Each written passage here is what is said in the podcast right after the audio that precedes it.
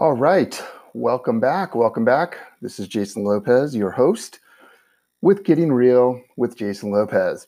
I hope everyone had an amazing holiday season and you are kicking off 2020 on a high note. I know there is a lot going on.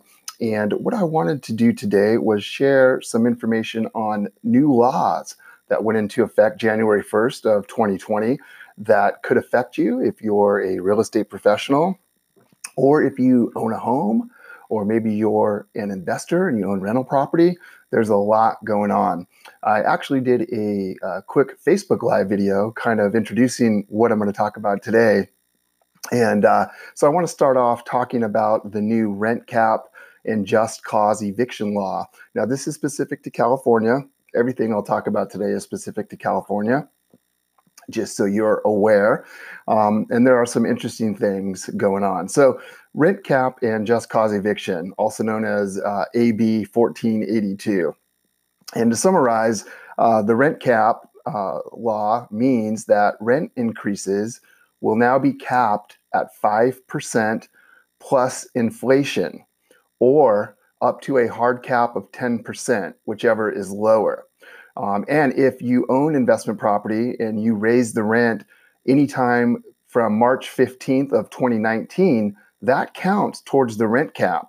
And if it's above the permissible rent cap increase, you're going to need to roll that back effective January 1st. So let's say, for example, um, that uh, you raised the rent in June of last year on one of your properties, and it exceeded what the what the uh, cap is in California for 2020, which is actually 7.2 percent. Let's say you raised it 10 percent, you're going to need to roll the rent back to that 7.2 percent threshold. Now, here's the here's the thing: you do not have to refund any of the rent that you collected, uh, but you do need to roll it back to that cap again, which would be 7.2 percent.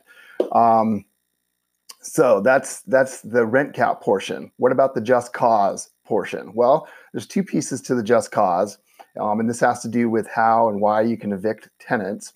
Um, the new law states that landlords may only evict for just cause, and there's actually a list of 15 reasons. Uh, the just cause reasons are divided into two separate categories at fault and no fault. So let's talk about at fault first. At fault termination of tenancy is generally based upon a tenant's breach of the lease, um, among other reasons, and it does not require that you pay relocation assistance. If it's a no fault termination, which I'll talk about, there is a relocation assistance that needs to be paid. So we'll, get to that. Um, with the at fault, the reasons could include things like non payment of rent. Maybe they're uh, creating some sort of a nuisance in the property or the neighborhood. Obviously, criminal activities would allow you to evict. Uh, refusal to allow entry to the property could be an at fault reason. Um, or if there's any breach of a material term of the lease. And that might be things like, you know, there's a no smoking clause and they're smoking, or the, there's a no pets clause and they have pets, right? So those are some of the reasons that you could terminate the lease at fault um, of the tenant.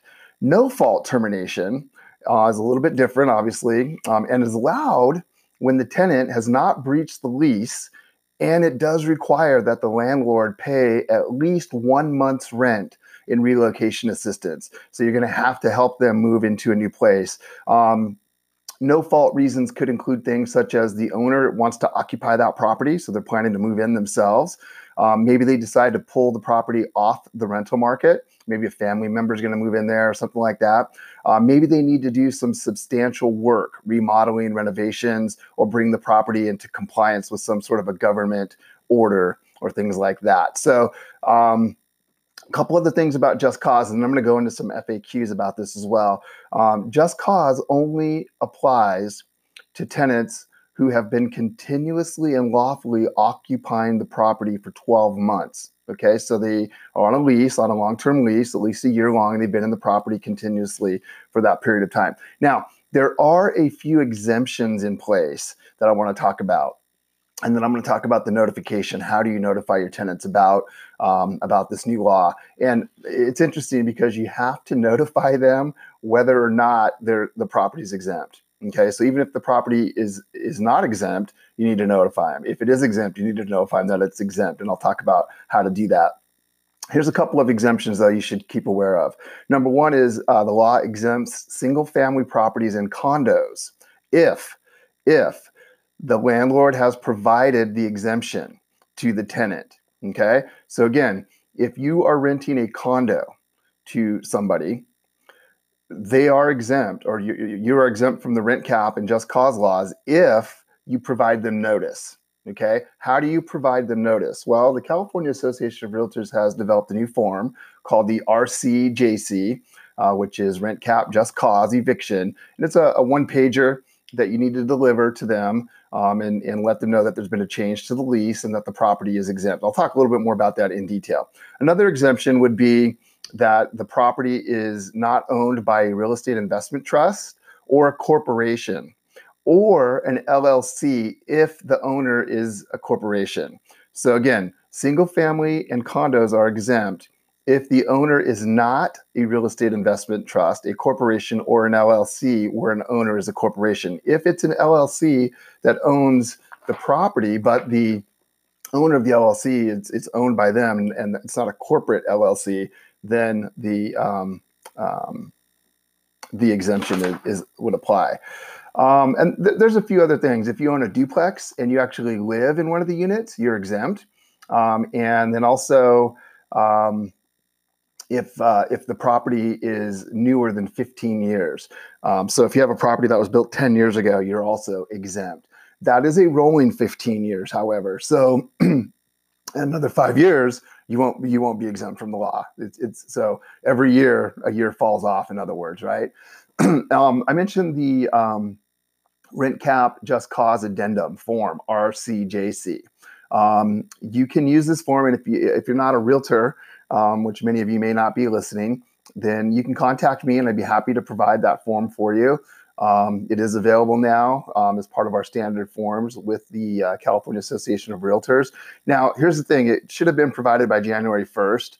Um, if you haven't provided it, it's better late than never. And again, I'm, I'm providing you guys information. I'm not an attorney. I'm a licensed real estate broker in California and Washington State, but I'm not an attorney, so I'm not giving you legal advice here.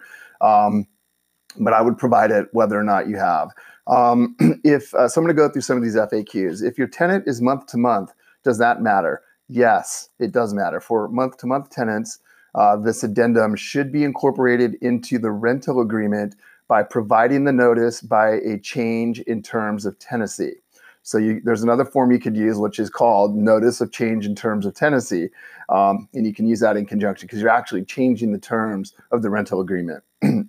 what about leases? If your tenant is on a lease, then you'll provide the addendum as a standalone notice. So you don't need to incorporate the change in terms. It's just an addendum to your existing lease.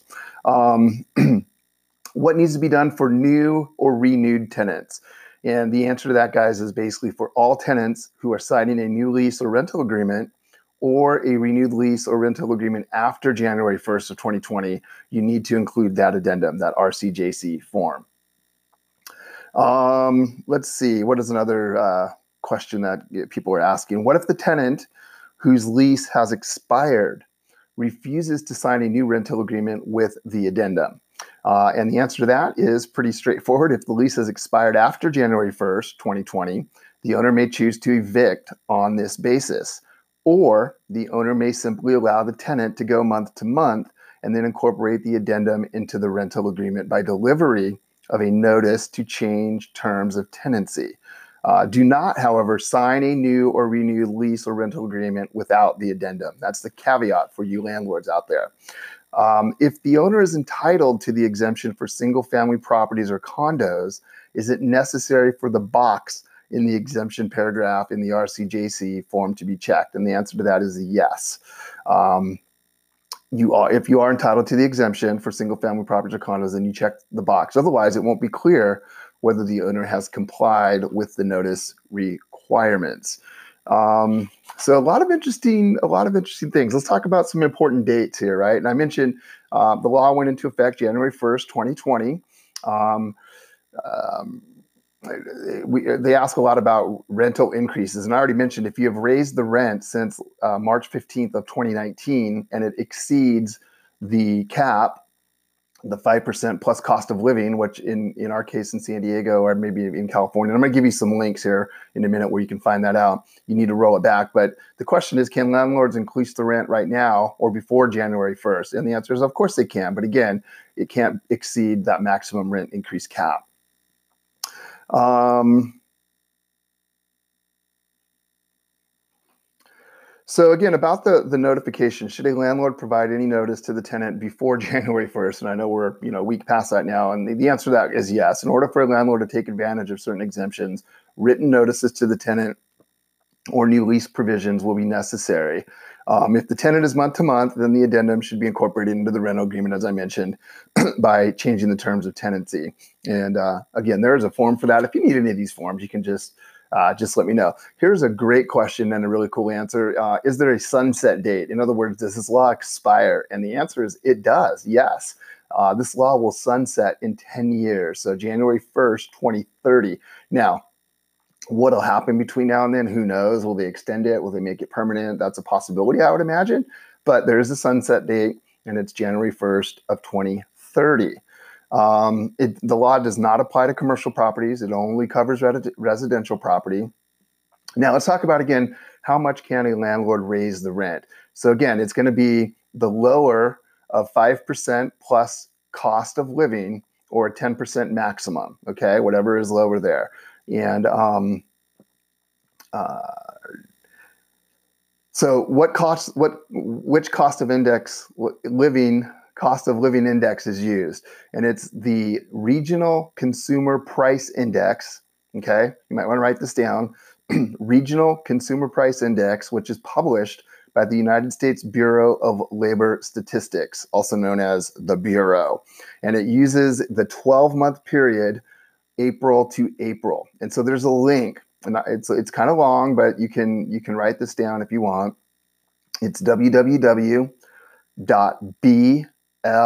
ls.gov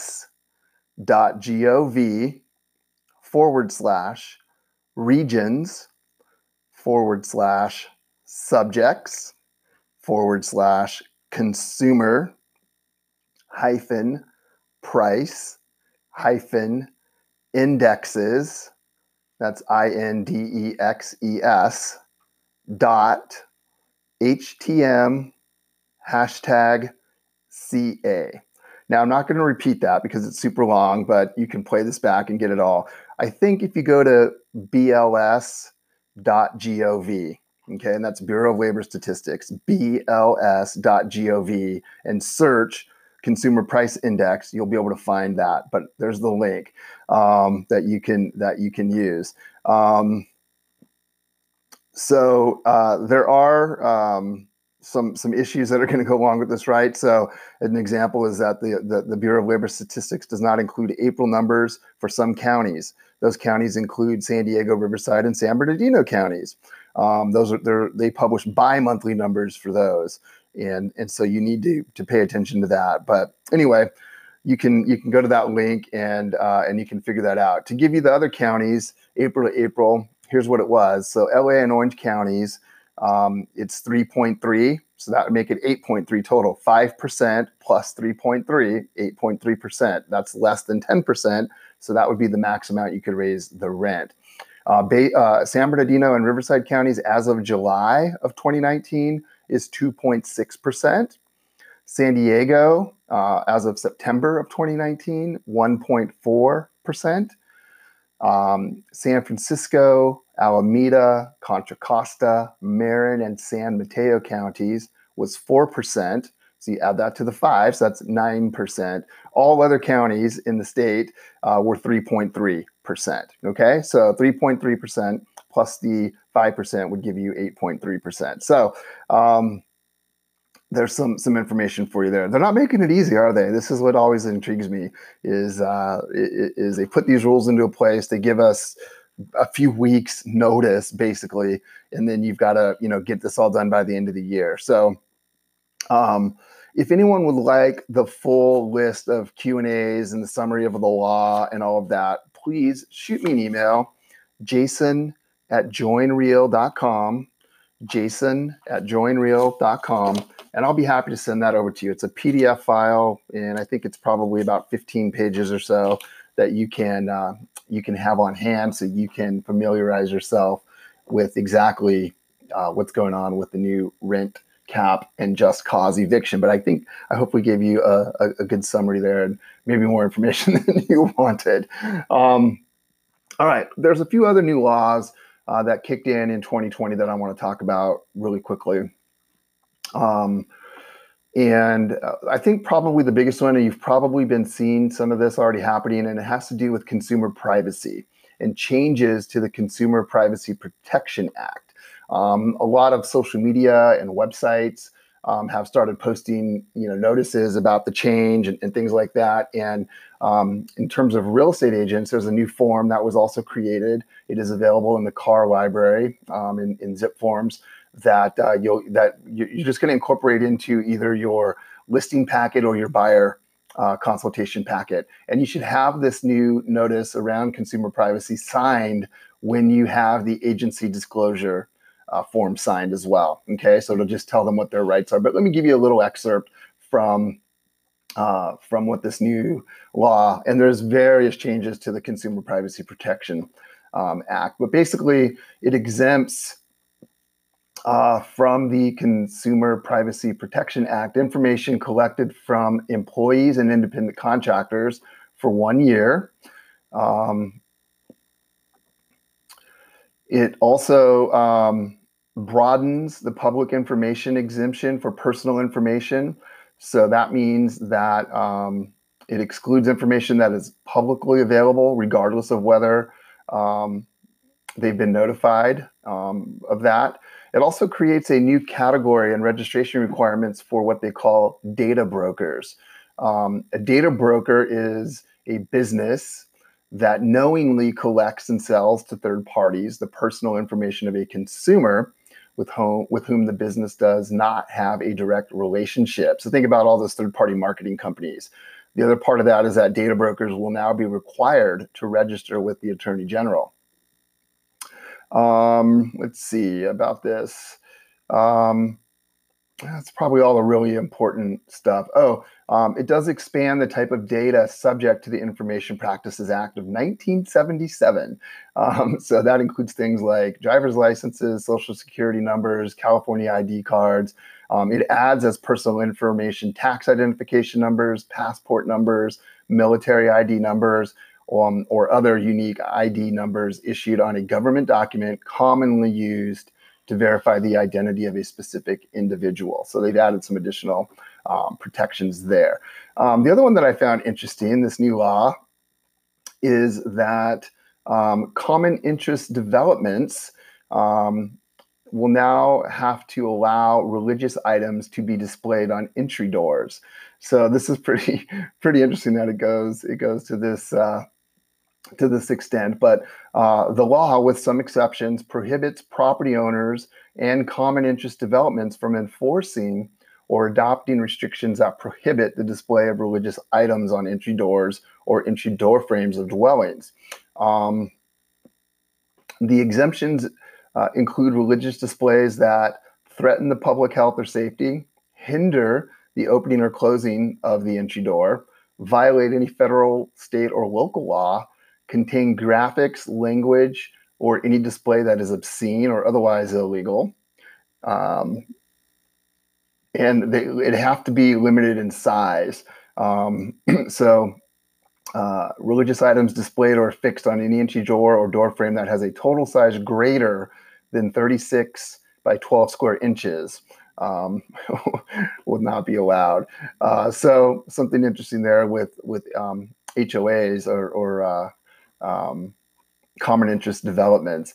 The other one that had to do with HOAs that I saw is has to do with granny flats and ADUs. Um, and I wanted to find that one really quickly here. Um, okay, so uh, this one talks about any provision in a CC&R. Those are covenants, conditions, and restrictions of a uh, uh, homeowners association. Uh, any pr- provision in a CC&R that prohibits or unreasonably restricts the construction, use, or rental of an accessory dwelling unit, granny flat, or junior dwelling unit on a lot zoned for single family residential use is void and unenforceable. So, obviously, this is not going to apply to a condominium project because it's not single family uh, residential use. It's it's a, it's a, uh, shared interest, common development. So, um, if you own a home in a uh, what they call a, um, a PUD, a planned uh, urban or planned unit development, um, which is kind of like a condo association, a homeowners association, but there's no common walls. So this new law makes void and unenforceable any covenant, restriction, or condition contained in any deed, contract, security instrument, or other instrument affecting the transfer or sale of any interest in a planned development and any provision of governing document that effectively prohibits or unreasonably, unreasonably restricts the construction or use of an accessory dwelling unit or junior dwelling unit on a lot zoned for single family residential use that meets the certain minimum standard established for those units. So um, interesting uh, interesting thing uh, granny flats adus have become kind of a hot topic especially as our inventory crisis has just been ongoing and ongoing um, as a way to create more housing and um, and so we're seeing a lot of cities and uh, counties around the state that are streamlining uh, the permit process to build those types of units. They're even waiving some of the fees um, associated with that. So it makes it easier, cheaper, and quicker to build those types of units. Um, and so I'm sure we're going to hear a lot more about the accessory dwelling unit slash granny flats uh, in the in the coming uh, in the coming years. So that's my recap on what's been going on with some of the new laws.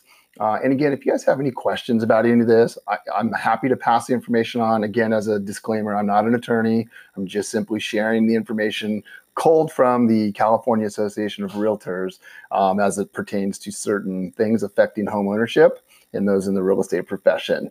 Um, so, with that, I will say thank you for tuning in to our first podcast of 2020. Have a great year, and I will look forward to catching up with everyone soon. Take care.